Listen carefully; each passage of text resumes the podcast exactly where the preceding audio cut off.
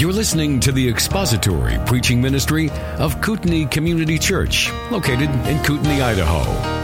We pray that Christ is exalted and your spirit is blessed by the teaching of God's Word. For more information about Kootenai Church, please visit us online at kootenaichurch.org. We had a full house this week in the book, huh? We looked at three reformers this week. Three reformers, chapters 22, 23, and 24. Okay? So, in a book? Okay. So, I don't know if anybody's got a book you can look on with, maybe. Okay. Thank you. All right. So, first up is um, Ulrich Zwingli. Ulrich Zwingli.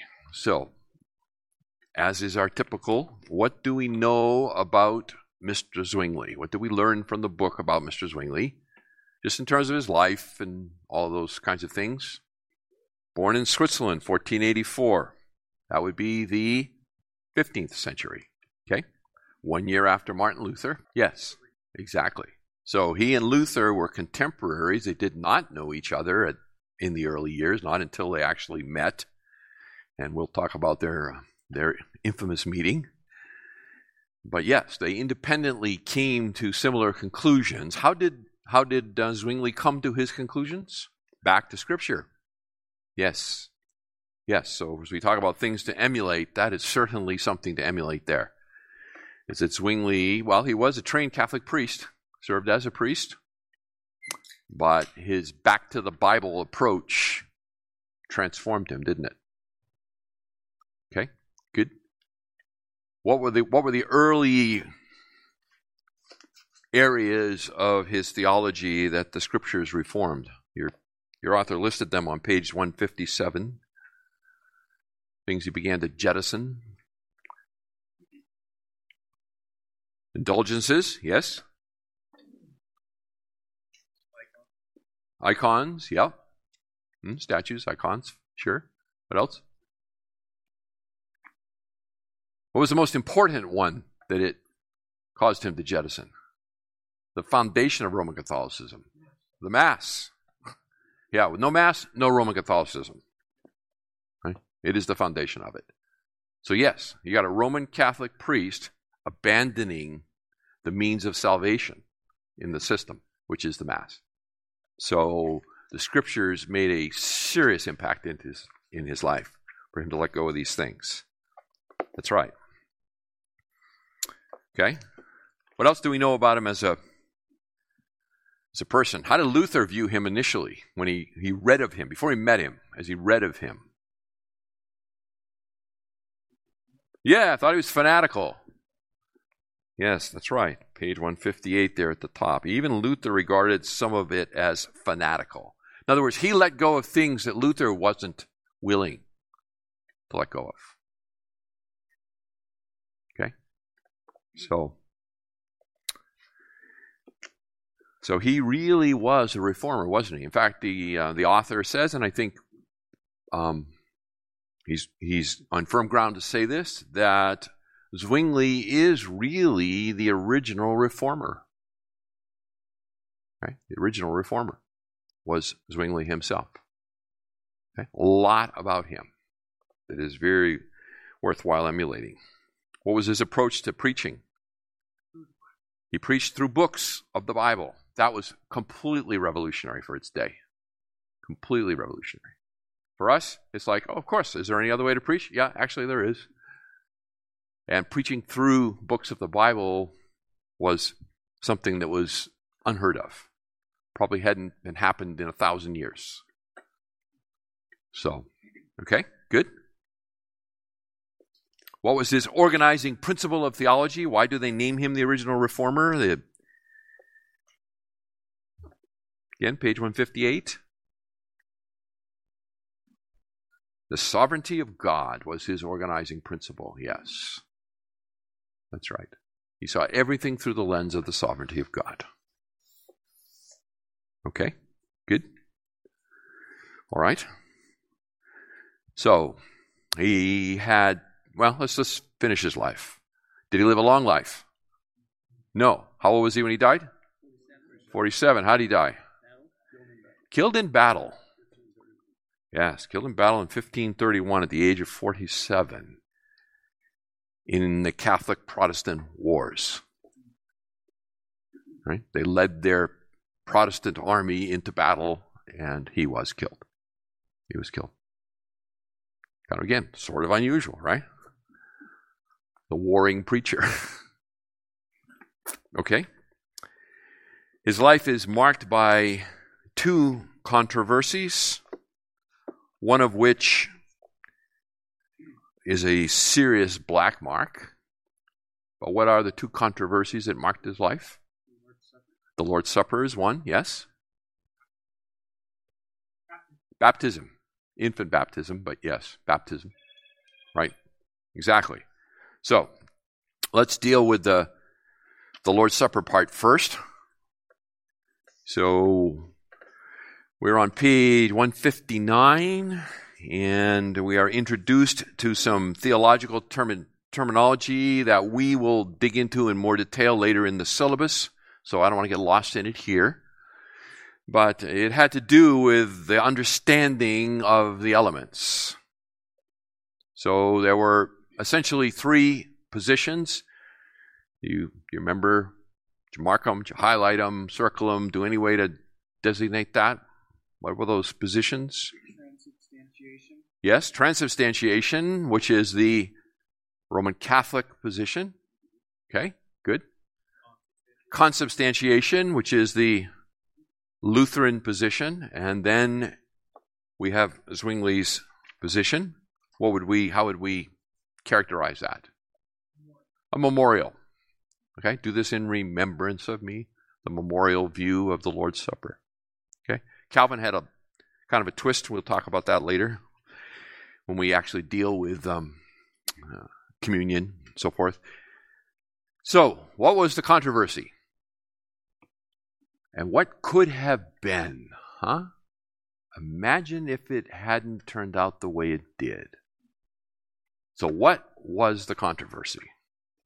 Yep. Okay, they were brought together in a in a meeting to try to determine whether there was and could be unity in the early Reformation movement between the Swiss and the Germans. And you got to remember, so this is at a time when the, the Reformation is still in its pretty much infancy stage, and so Roman Catholicism is the is the dominating theological understanding and had been for a thousand years. So think what might have been had Zwingli and Luther been able, because they substantially agreed on everything except this. If they could have agreed, then there could have been those those movements and countries could have been drawn together, and and the history of Europe could have looked different. Did I miss something? The Wonder Twins. Yes, there you go. But it was not to be in God's good providence. Now was it? Probably for the better. God does all things well. So, yeah, I guess we would have to conclude for the better, wouldn't we? Okay. So, what was the problem? And what did it reveal about the character of these men? Stubborn. Very stubborn men. Very stubborn men. Yes, that's right. So Zwingli called Luther's view of communion pagan. That's a good opening position. It, it really helps to reconcile people. Yeah, cannibalism, pagan cannibalism. Okay, that's my opening position. That's what I stake out. What do you think? Yeah. And what was Luther's response or, or approach to the whole thing? Yeah, I'd rather eat, you know, I'd eat dung if God told me to. This is what it is. Yeah, I actually got out of shoe and banged on the table. Yeah. Yeah, it just wasn't going to come together. Was not going to come together. Which is Again, in God's good providence, but it's still kind of a crying shame. but it speaks about the character of these men. These were hard men. Hard men. Hard times require hard men. So that that inflexibility was also a strength that was necessary for them to stand in the gap and do what they did. Stand up against the entire weight of the of Christendom, the Holy Roman Empire, right? So yes. So did it end amicably? They shook hands and and so forth? No, they despised each other.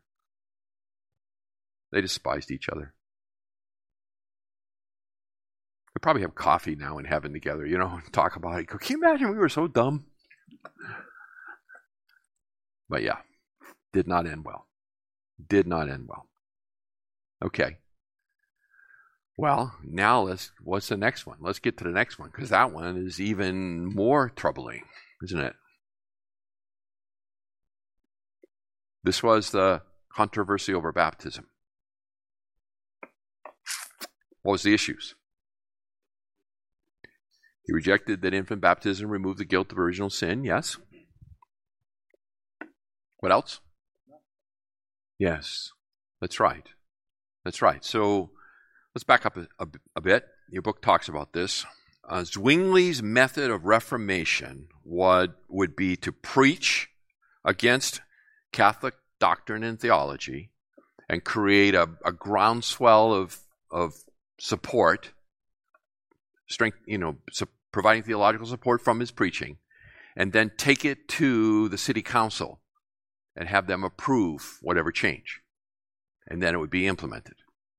That was his approach. Because why? How did he view the world? Did he view a church and a world in any kind of separate form? No, it was superimposed. But that was his methodology. So, he, he brought up some young men alongside him. He trained them in, in Greek and Hebrew, taught them to read the languages, taught them to exegete the scriptures. And what did they do? They read the scriptures. And no infant baptism.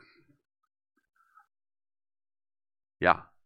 So now his students have pushed beyond their master, but even before that, they were discontented with his method of reform.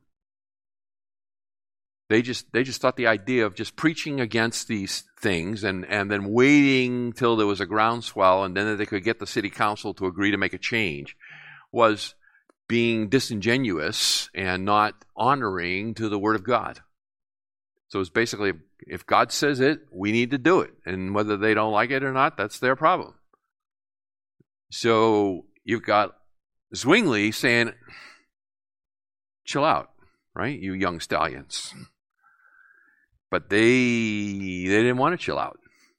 And they kept pushing him and pushing him. And then finally, when it came to the to the issue of baptism, and baptism tied to membership in the church.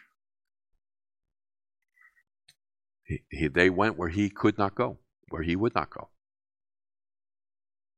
Did they separate amiably? No. No, they didn't. What happened to him? He he super submersed them. Yes. They rounded them up and drowned them all. Not all of them, but many of them of his own students.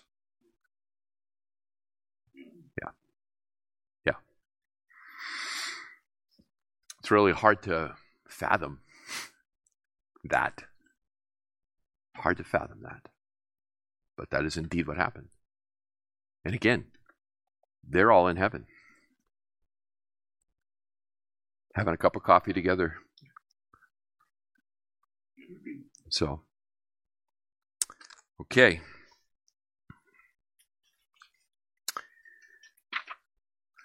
Let's see. Is there anything else we want to say about Mr. Zwingli? Other than this, maybe that his view of the Lord's table is a very popular view in evangelicalism. It's probably it's not a uniform understanding here at KCC. I'm probably pretty positive of, but I would imagine it's well represented here as well. Right? Normally on the front of a communion table, you'll see letters in remembrance of me. so taking a Zwinglian remembrance view. Okay? All right. So that's Ulrich. Let's turn over to the Frenchman.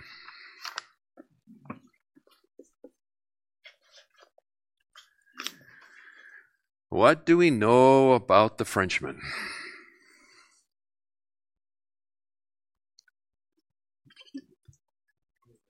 He wanted to be a lawyer. Here we go again. Did he almost get struck by lightning? No, that was Luther. He wanted to be a lawyer too. yeah. Maybe all lawyers ought to be struck by lightning. I don't know. I could go there. Okay. Yes, he was training for law. He had that legal mind, that that exegetical training as a lawyer, right? Contracts mean what they mean. They, they, you don't allegorize a contract. You exegete it. Okay? So he, that was his training. Very brilliant. What else do we know about him? Yes. So he had to flee Paris. Why did he have to flee Paris?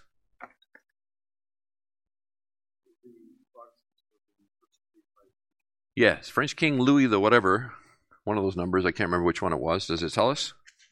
No. Okay, it's it's one of the Louis. Was um, persecuting the Huguenots, the French Protestants, rounding them up and executing them. That's the persecution. So he fled Paris. And where was he going and what was he intending to do? By this time, he had dropped out of law school and he was in pursuit of scholarship. Yeah, he just wanted to be left alone. He wanted, he was a he was a um, retiring kind of man. He he's not a people guy.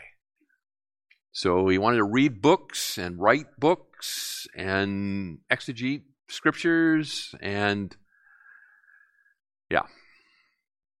Wasn't to be. Wasn't to be. So how was he recruited into pastoral ministry? You got to love this. They threatened him, exactly. That's right. yeah. Yeah, Guillaume Farel bushwhacked him on the road, right? There was a there was a roadblock, was an army roadblock if I remember correctly, and uh, so he had to make a, a side detour.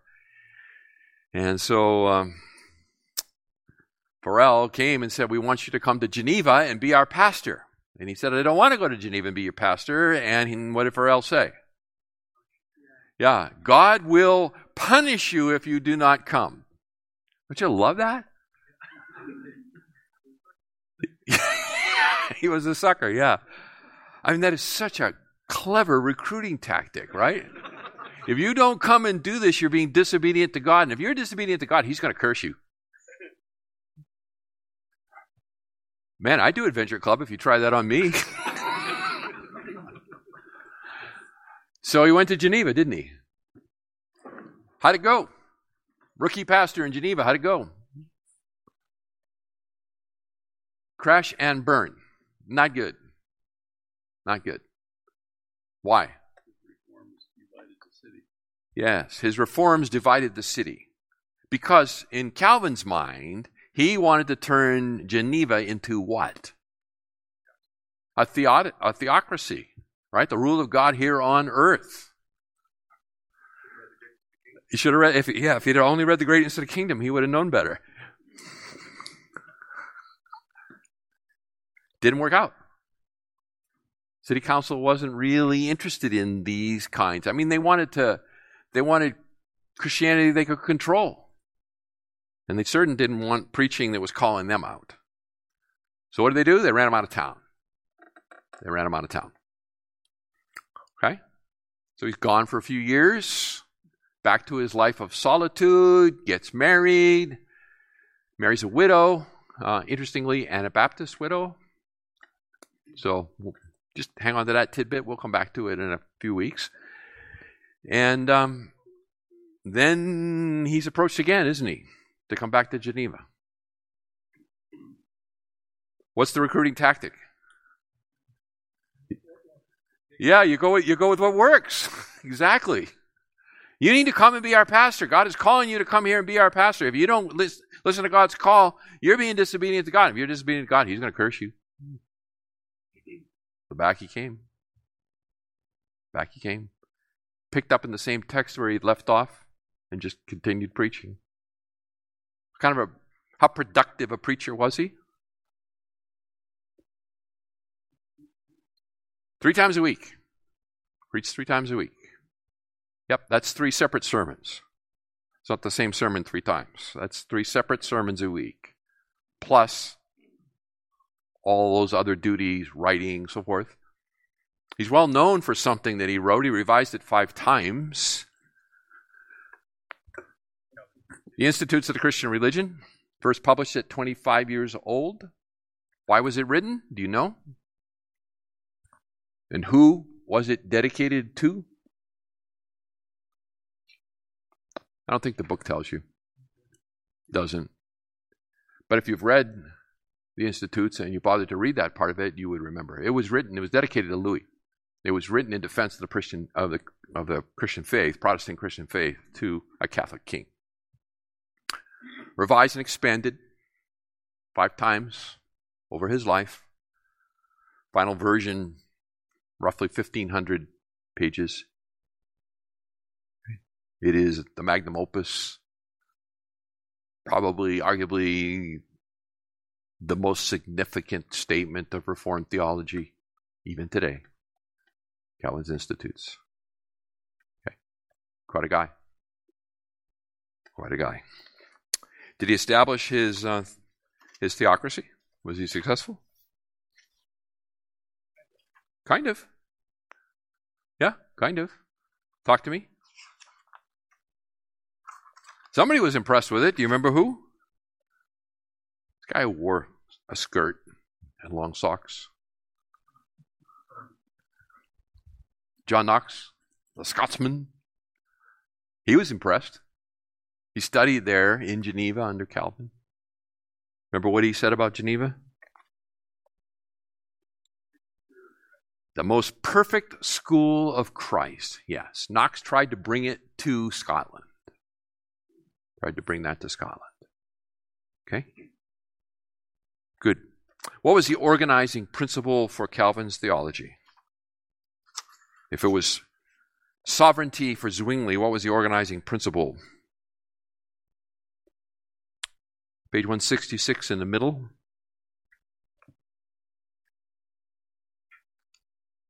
I mean, predestination was important to Calvin. It's a big place in the Institutes, holds a big place in the Institutes. But it wasn't the organizing principle. Justification. Justification. Right? How is a man made right with God? The doctrine of justification.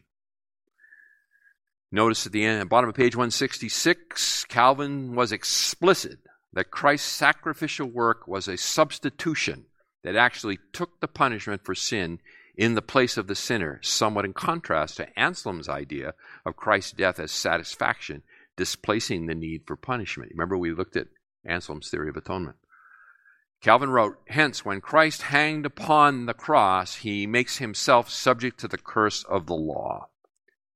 It happened this way in order that the whole curse, which on account of our sins awaited us, or rather lay upon us, might be lifted from us while it was transferred to him. Okay?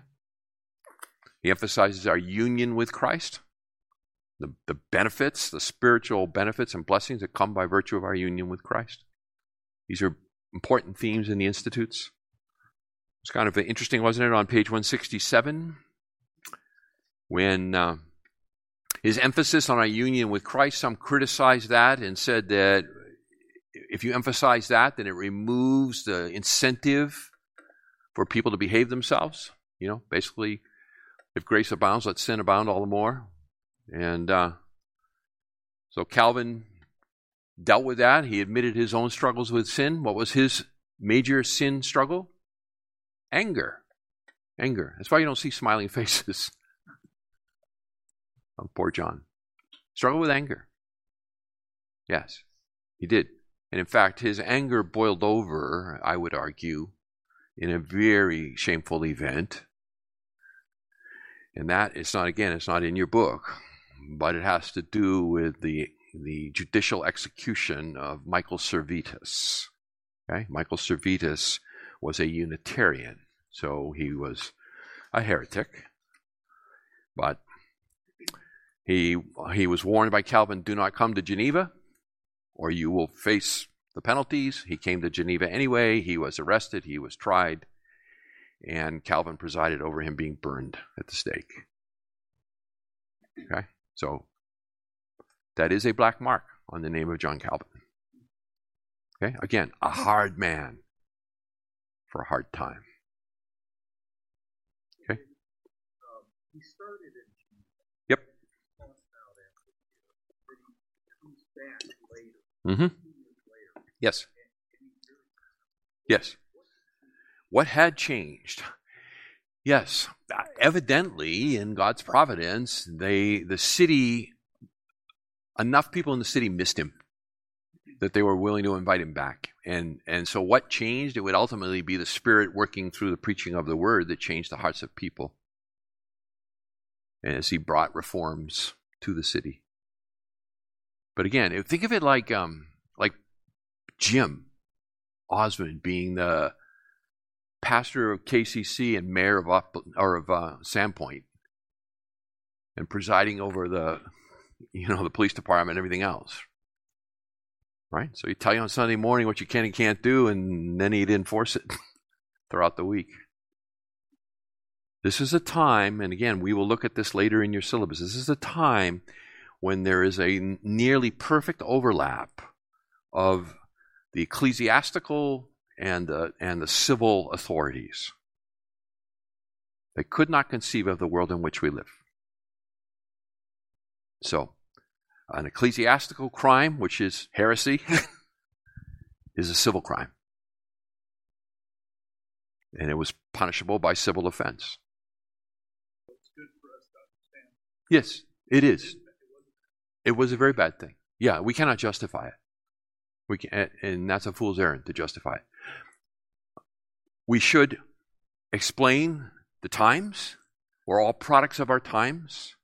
It's for us, it's a completely foreign idea. It was not considered to be a great offense in his day. But yes, face it. The other allegation you'll hear against Calvinism is that John Calvin. Um, back up. Martin Luther encouraged music in the church. John Calvin did not. In fact, he forbade music in the church. And so that will be another criticism of Calvinism is that it's anti-culture. So, yep, you'll if you run into anybody who spent any time thinking about it at all, they will raise those issues with you. Right. Yeah, they're clinging. Exactly. So it's a fool's errand to get into a debate with them over that. But if it's somebody raises it to you, you know, you don't want to go like, oh, I never heard this before. Now what do I do? Yeah. Thank you. Yes, all of the all of the key doctrines are clearly available in the scriptures. And that's where we need to be. You know, maybe as an aside here, this is a common practice among unbelievers is to is to knock you off into a side issue. You got to stay on the bright red line. Preach Christ and him crucified. Stay on it. They try to veer you off. Acknowledge it if it's a if it's a legitimate observation or something, but get right back to the task at hand. Okay. Don't bury. Okay. Uh, I think he mentions in here that he was in poor health, doesn't it? Yeah, constantly. Yeah. Why was he in constant poor health? He didn't eat. Yeah. He didn't eat. He worked too hard. He suffered from terrible migraine headaches, yeah, hemorrhoids, like serious, afflicted with hemorrhoids and migraine headaches, and yet produced the quantity of caliber and caliber of of um, theology and exegesis that he did. That requires you to stay in your seat, focused for long periods of time.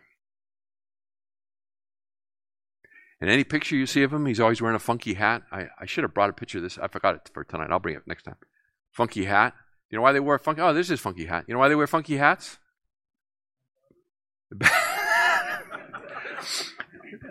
Maybe. Because it was cold where they lived. These people lived in northern Europe. And it, they lived in stone houses. And they were cold.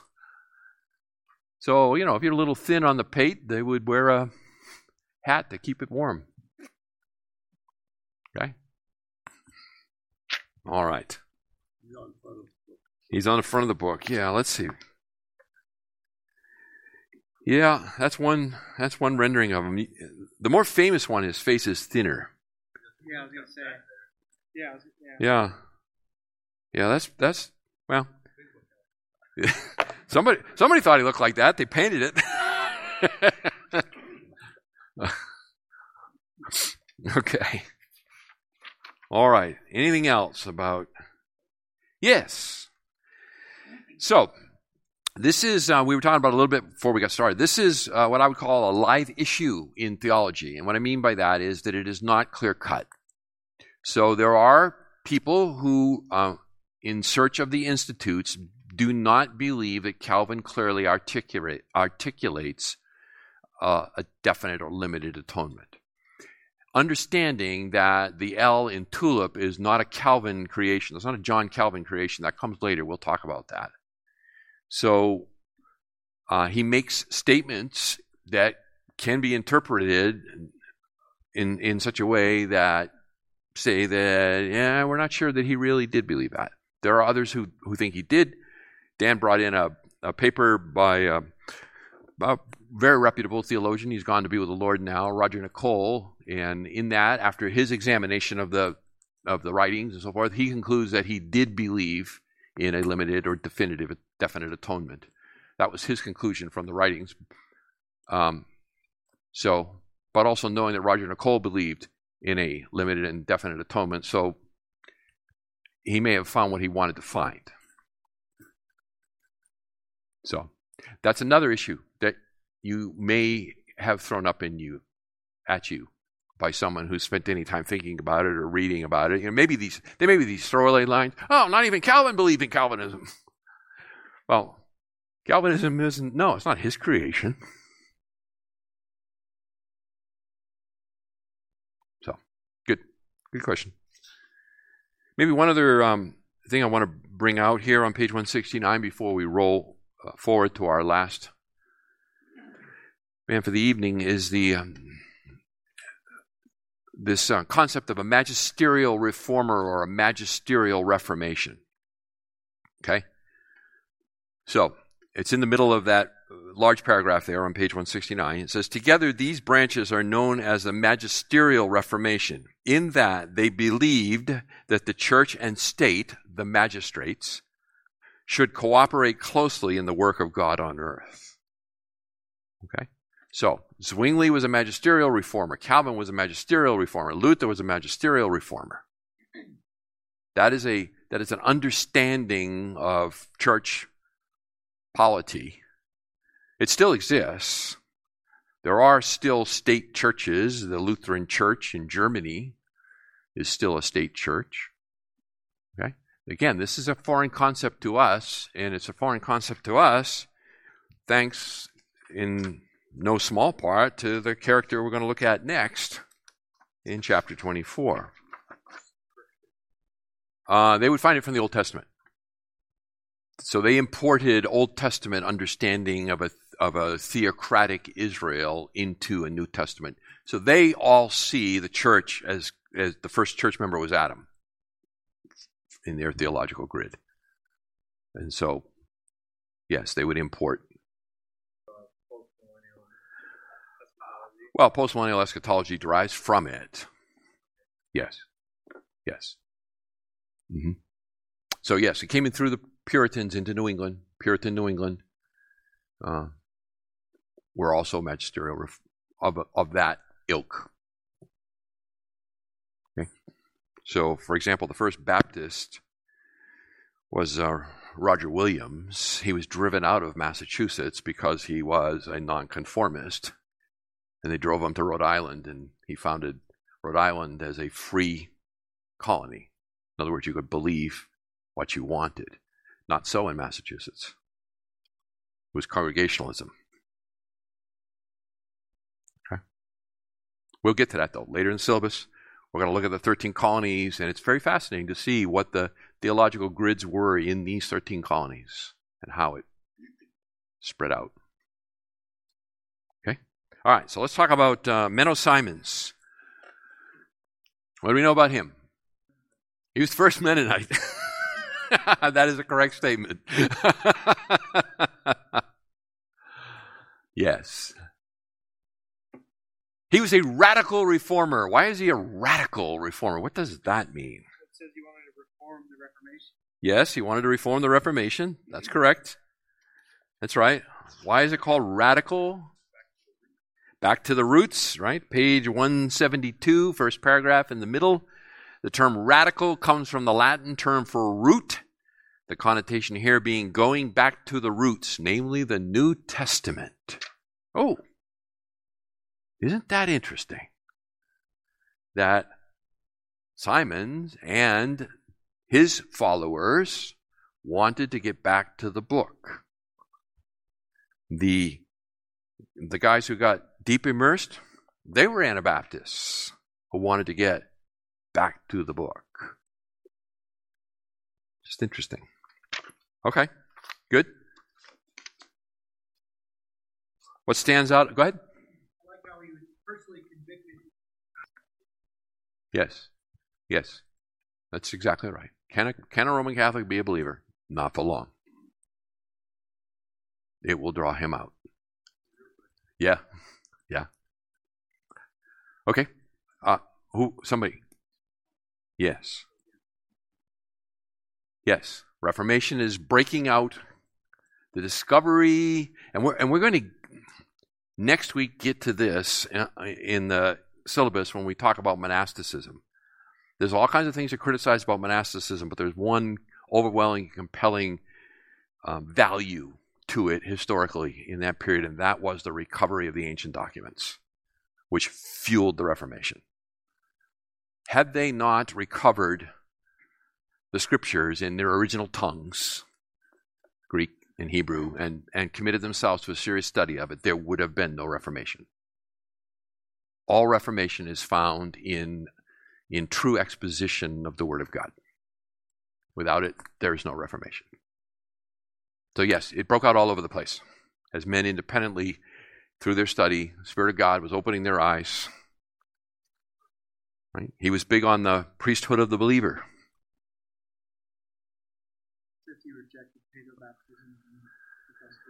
Yes, he rejected baptism, professed believers' baptism, as did all the Anabaptists. That's correct. Okay. What else stands out about him? How, how long did he live? How old was he when he died? 65 years old. That actually uh, should stand out to you. He lived a long time, particularly is uh, belonging to a, to a group that was being persecuted by both Catholics and Protestants, pressed from both sides. He lived a long time. Most Anabaptist leaders lived 18 months before they were captured and executed, always on the run. So, Okay, he had some kind of hinky theological understandings. Hmm?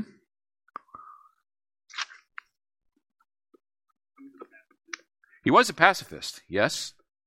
He was a pacifist. Set that up. Um, most Anabaptists were pacifists, still are today. Okay, Mennonites, as Josh said. His first Mennonite, yeah. The Mennonites are named for him. They are pacifists. Mm-hmm. Yes, that's right. That's kind of a hinky sort of idea. Yes. When it came to justification, he, his take on it was definitively not Calvinistic. yeah, that's right, Eric. What he stressed was is that if you are a true believer, a true follower of Christ, it will show in your works. And so he was very focused on the good works. He did not say the good works saved you. You're saved by grace through faith. But he uh, rejected uh, perhaps what was he was observing around him, perhaps that people were claiming justification on a legal basis, forensic justification, which we do believe is true, is what the scriptures teach, but then their lives were not changing. And that was uh, something that was just unreconcilable for him. So he, he was kind of a guy who would say, Don't tell me what you believe, tell me how you live, and I'll tell you what you believe. There's something to be said for that. It's not the whole truth, but there's something to be said for that. Feels manipulative, doesn't it? yeah. So maybe he was the first seeker. You notice the uh, free churches here, we're at page 175. His followers became known as Mennonites. They're still thriving today. They are. Any of you come from a Mennonite background? Anybody here? Mennonite background? No? Anybody from a Mennonite background? No? Okay. Um, still thriving today, for sure. More distant modern relatives of Anabaptists are Quakers, Baptists, Congregationalists, and the free churches in general. That is, free from the state. Okay? Free from oversight by the state, free from financial support by the state. In much broader sense, their views on believers' baptism and holy living are still alive and well in much of evangelicalism. So, can we find things about Simons to criticize? Sure, we can. Can we find things to commend him for? Yes, we can.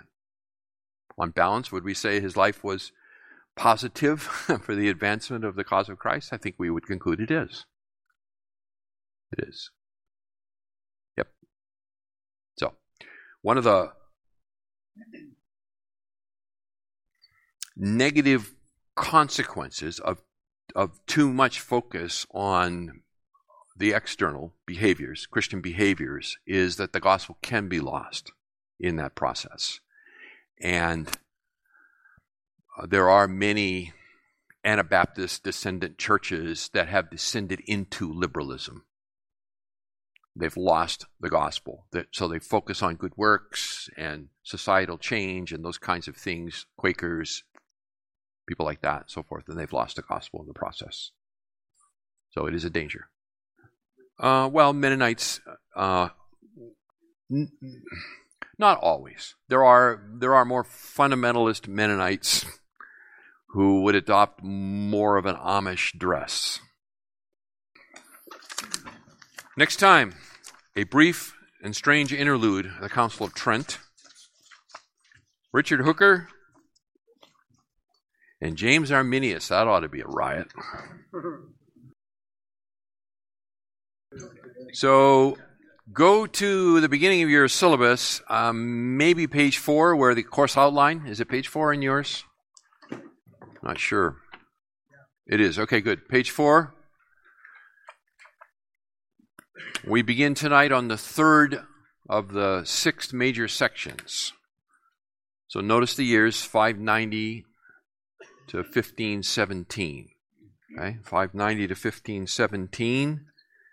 And we've entitled this Popes. We've subtitled it Darkness and Withdrawal. So we're going to be looking in the next three weeks tonight at Islam, and then monasticism, and then finally the rise of the papacy. So you kind of get the idea of the darkness and the withdrawal in those three topics. Okay, so page 19. The rise of Islam. Islam the word means submission is the youngest and grow, fastest growing of all world religions. the youngest and the fastest growing. So let me give you some statistics here. In uh, in 2010, there were 1.6 billion Muslims worldwide. In the year 2020, the number is now 1.9 billion, 25% of the world population. Okay, 25% of the world's population. Two thirds of all followers of Islam live in the Asia Pacific region, not the Middle East. Okay? We often associate it with the Middle East, and rightfully so, it's the birthplace, and we'll talk about that. But the majority of the Muslims, or the followers of Islam, do not live in the Middle East. They live in Asia and the Pacific area. So, Indonesia, 229 million Muslims. Pakistan, 200 million. India, 195 million. Right? So those are your three largest concentrations. Christianity, and according to 2020, and this is broadly defined, very broadly defined. So it include Roman Catholicism and anything that even had a whiff of, of something Christian to do with it, was 2.4 billion, 31% of the world population. So still the largest on that basis. Islam is next at 1.9. Secular, uh, non religious, 1.2 billion, 16%. And then Hindu, 1.2 billion, 15%. Okay? The four. Uh, let me see if I. Oh. Yeah, let me say this. 90% of the Muslims are Sunni Muslims. 90%, which means 10% are Shia. Okay? That is a great question. What is the difference? And I will give you the difference. So, the, I will give you the difference just a second. The largest Shia Muslim country in the world is Iran with 69 million, 93% of their population. This is the old Persian Empire. Then Azerbaijan, Bahrain, and Iraq, 21 million in Iraq. Okay, these are reasonably recent statistics. Okay, so the question what is the difference between Sunni and Shia? Um, Shia comes from the word uh, Shia Ali, which means uh, partisans of Ali. So that's what the word means. Shia means partisans of Ali. So who's Ali? Well, when Muhammad died, there was a leadership vacuum and there was a, a succession conflict. And so uh, the Shias reject the first four caliphs. These are the these are the leaders of Islam following Muhammad. They reject the first four in line, and they believe that his nephew, Muhammad's nephew Ali, was the rightful heir, and so they are partisans of Ali, and that's the the origin of it. Sunni and Shia do not like each other. They do not like each other. Okay? And the and the feud is goes back to the beginning. Okay? So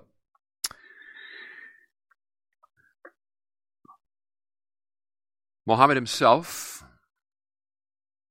was born in AD 570 in an idolatrous and polytheistic city by the name of Mecca.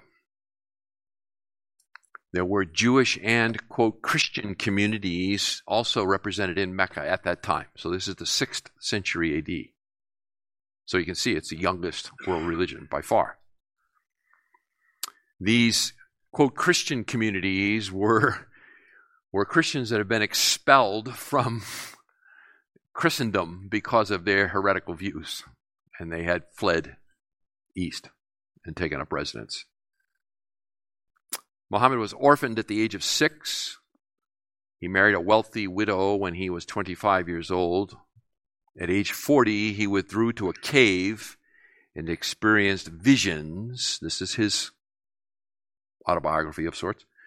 Experienced visions uh, in the year 610.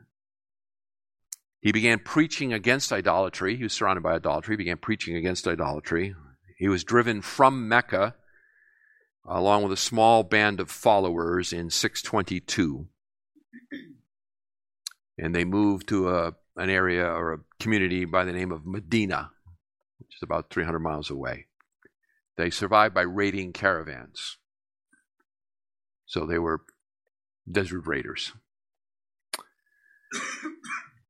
In 624, they defeated uh, an army from Mecca and instituted jihad. And as it was originally conceived, jihad was that the soldiers got a share of the spoil. They conquered Mecca in 630. He died in 632. Writings that have been left behind, uh, probably the most significant, there's the Quran, of course. We'll talk about that in a minute. But there's also what's called the Hadith, H A D I T H, and it is a um, it is the Muslim book of rules. It's considered sacred and incumbent upon every Muslim to believe and obey it. It was compiled over 200 years following Muhammad's death, and it purports to be verbatim quotes from what he had said.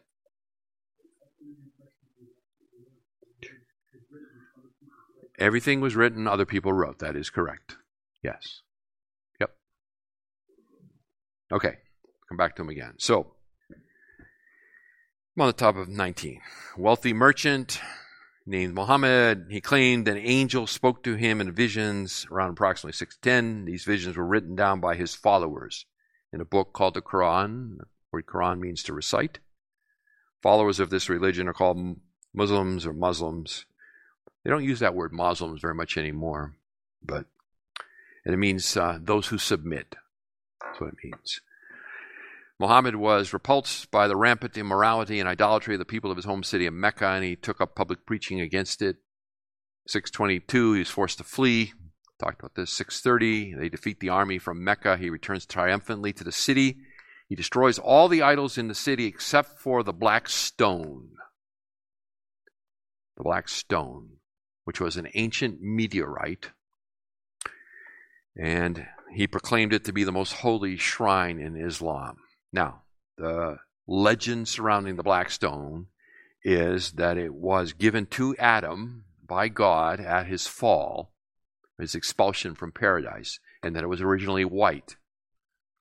And as through the years, as pilgrims have kissed it and touched it, their misdeeds have been transferred to the stone and it has become black. Okay, that's what they teach. It's actually uh, not a single stone anymore. It's it, through the years it fell a few times. It's been broken into eight, but it is bound together by a big silver band. And there it is. There it is. I can see, I actually can see that. he said it looks like a prison toilet. You said a Muslim means one who submits. Yeah. Does Islam, the word, have a meaning? Uh, the word Islam means submission, I believe. Yes. Yep. So, that is where the stone is housed in Mecca. No, this is the stone. This is the stone. And that's the silver band. Yeah, it's it's in it, it's in here. yeah, you can't have it out in the open. Uh, I don't know if that's a painting or a photograph. I'm not sure. Uh, I honestly don't know. I got it off the internet, so I'm not sure. Yeah, so you can kind of get an idea of the crowds. Okay, I mean, you can. This is a big deal to make a pilgrimage once in your lifetime. Yes. Yes. Correct. Yeah, I think it. Yeah, I think that's right. With some kind of a curtain that covers it. Yeah, exactly. yes. can we rescue this conversation? Men's theology, yeah. That is true because there's something very pagan about this whole deal, for sure. Yeah, they're trying to get close to touch it. Yeah, I mean, take a look at the crowd. Can you imagine trying to walk around it seven times and then get close to touch it? There's also um, some historical evidence that it was actually stolen as well. That's where it originated from. Is they stole it from some other polytheistic tribe. But anyway, it did not come from God to Adam. Pretty sure about that. Pretty sure it wasn't white to begin with either. You know what I'm saying? All right. During the next two years, prior to his death, he strengthened his grip on Islam in the land of Arabia. From there, his followers launched out across Africa, Asia, and even into Europe, spreading their religion at the point of the sword. This threat of the Islamic invasion, this is important now. This threat of Islamic invasion constantly nipping at the borders of Europe. So it swept across North Africa. You remember, North Africa was the, the nexus of, of early Christianity. Think about the theologians that came out of North Africa. It blew through North Africa and conquered it all, and then crossed and began to come uh, through Spain up into France. And uh, this contributed to a certain measure of paranoia among the rulers of Europe for the next thousand years causing them to view disloyalty to the state and the state religion to be acts of sedition, which would ultimately bring the Islamic scourge upon them. They lived in mortal fear. It swept through the East, and the Eastern Empire eventually collapsed before it as well, Constantinople and so forth. Okay? So it swept through it all. Now, there was a major battle in 722 AD. Here, he's worth increasing his size a smidge. Let's see, wait a minute. This, one of my favorites from. Hold on. Uh, there we go. Can you see him? That is Charles Martel. Charles the Hammer. Charles the Hammer. That's right. In 732, at the Battle of Tours, in southern France, they stopped the Islamic invasion and delivered Europe. Delivered Europe. Okay? Again, think about it. If it had not have happened and Islam had swept through Europe, there would have been no Reformation. So, significant event. Okay?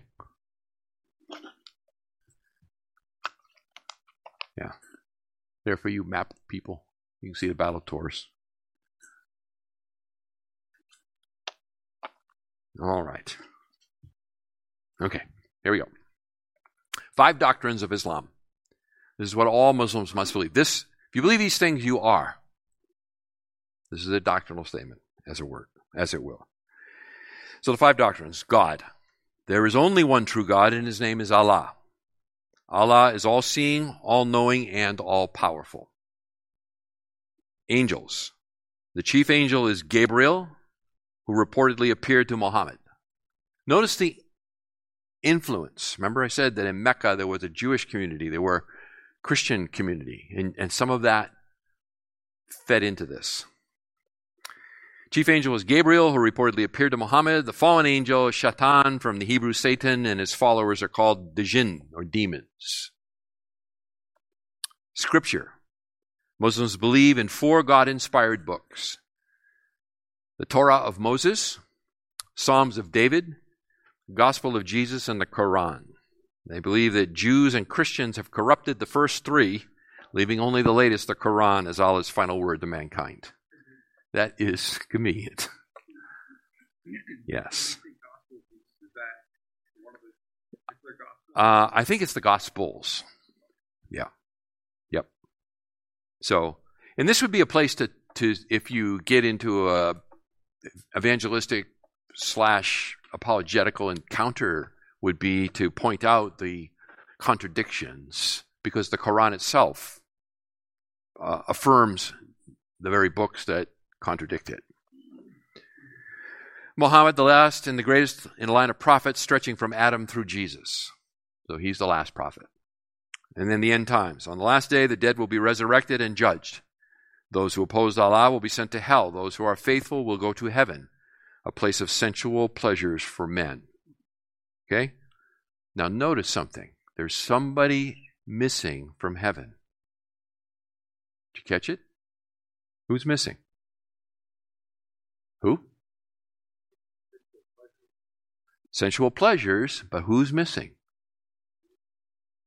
Allah is missing. Allah is missing from heaven. You see, because this is, in my opinion, the evangelistic doorway for Islam. And that is there is no way to have relationship with Allah. He's a solitary, singular God. No fellowship, no love, no communion. And He's not there. He doesn't want to be there with you. Do they believe Allah is eternal, They do believe He's eternal. self sufficient? Yes, all that. So a lot of misinformed Christians will kind of say, well, you know, our God's monotheistic, their God's monotheistic. We call him Yahweh, they call him Allah. He's really the same. No, no, no, no, no, no. Not at all. Not at all. What's the deepest longing of the human heart? It is, it is a restored relationship to our Creator. That is our deepest need and, and our greatest desire. And there's no way to be reconciled to Allah. And you will be without Him for eternity. Islam is a very lonely religion. A very lonely religion. Okay, so here's my book plug for you. It's a book called Delighting in the Trinity. Delighting in the Trinity. It's about 160 pages, thereabouts. I could not commend it to you more highly. And it will explore some of the things. The author is Michael Reeves, R E E V E S. Michael Reeves, that's a V Victor. I have not read Andrew Rappaport's What They Believe. Um, oh, okay. Good. On world religion, yeah. Good stuff.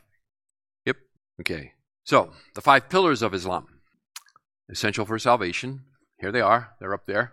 To become a Muslim, must, one must publicly state that, quote, there is no God but Allah and Muhammad is the prophet of Allah. Prayer. You must participate in prayer, to kneel and bow five times a day in the direction of Mecca. Notice how uniform it is, by the way, and how it flattens society. In other words, all over the world, different cultures, it's all the same. It's a, it's a very, it's a world of um, black and white. There's no color to it, like the world that God created. So you uh, kneel and bow five times a day in the direction of Mecca. You have to give alms. That's 2%, 2.5% of your annual income to the poor and the needy. This is one of the reasons, by the way, that it has made inroads into the uh, African American community, particularly the poor part of it, is the, their involvement in the social needs. Fasting during daylight hours for the entire ninth month, Ramadan. During a person's lifetime, he must make a pilgrimage to Mecca and kiss the black stone, among other ritualistic activities. If a person is physically unable to go, they may send someone else in their place. Unofficially, the sixth pillar is the jihad, or the holy war, whose purpose is to defend or spread Islam. Men who die in jihad go immediately to heaven and receive their 72 virgins. Okay? So, again, no, Allah's not there. You get 72 virgins. That's the best it gets. Best it gets. Okay? So, uh, yeah, I would say that's probably true. Yeah, um, women are not highly regarded in Islam. Not at all. Right? Allah, let me, let me just say this. Allah views the creation of humans as servants. We're created to be servants. The men view the women to be servants. So, like your God, they become like their God. We become like our God. Our God is outwardly looking, our God is interested in fellowship, love, sharing, relationship. We become like Him. It transforms us. You become like what you worship. Thank you for listening to the latest podcast from Kootenai Church. If you'd like to learn more about Kootenai Church or to donate to our church ministry, you can do so online by visiting kootenaichurch.org. We hope you enjoyed this podcast and pray you'll join us again next time. Once again, thank you for listening.